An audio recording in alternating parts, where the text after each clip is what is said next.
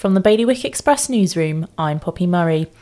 The ownership of a superyacht linked to Roman Abramovich was transferred to a Jersey company on the day of the Russian invasion of Ukraine, according to media reports. Meanwhile, Guernsey Citizens Advice Bureau has released its latest report on discrimination and revealed fifteen individual reported cases in twenty twenty-one, the majority of which occurred in the workplace. A one hundred one-year-old occupation hero in Jersey has warned Vladimir Putin that his invasion will not succeed, as the local legend hit more than nine hundred steps of a walking challenge to raise money for Ukraine.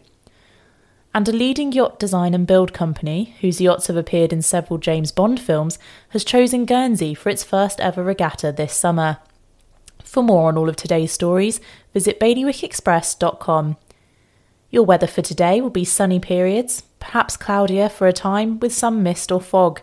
The wind will be southeasterly light force two to three and there will be a top temperature of thirteen degrees. That's the latest from the Bailiwick Express news team.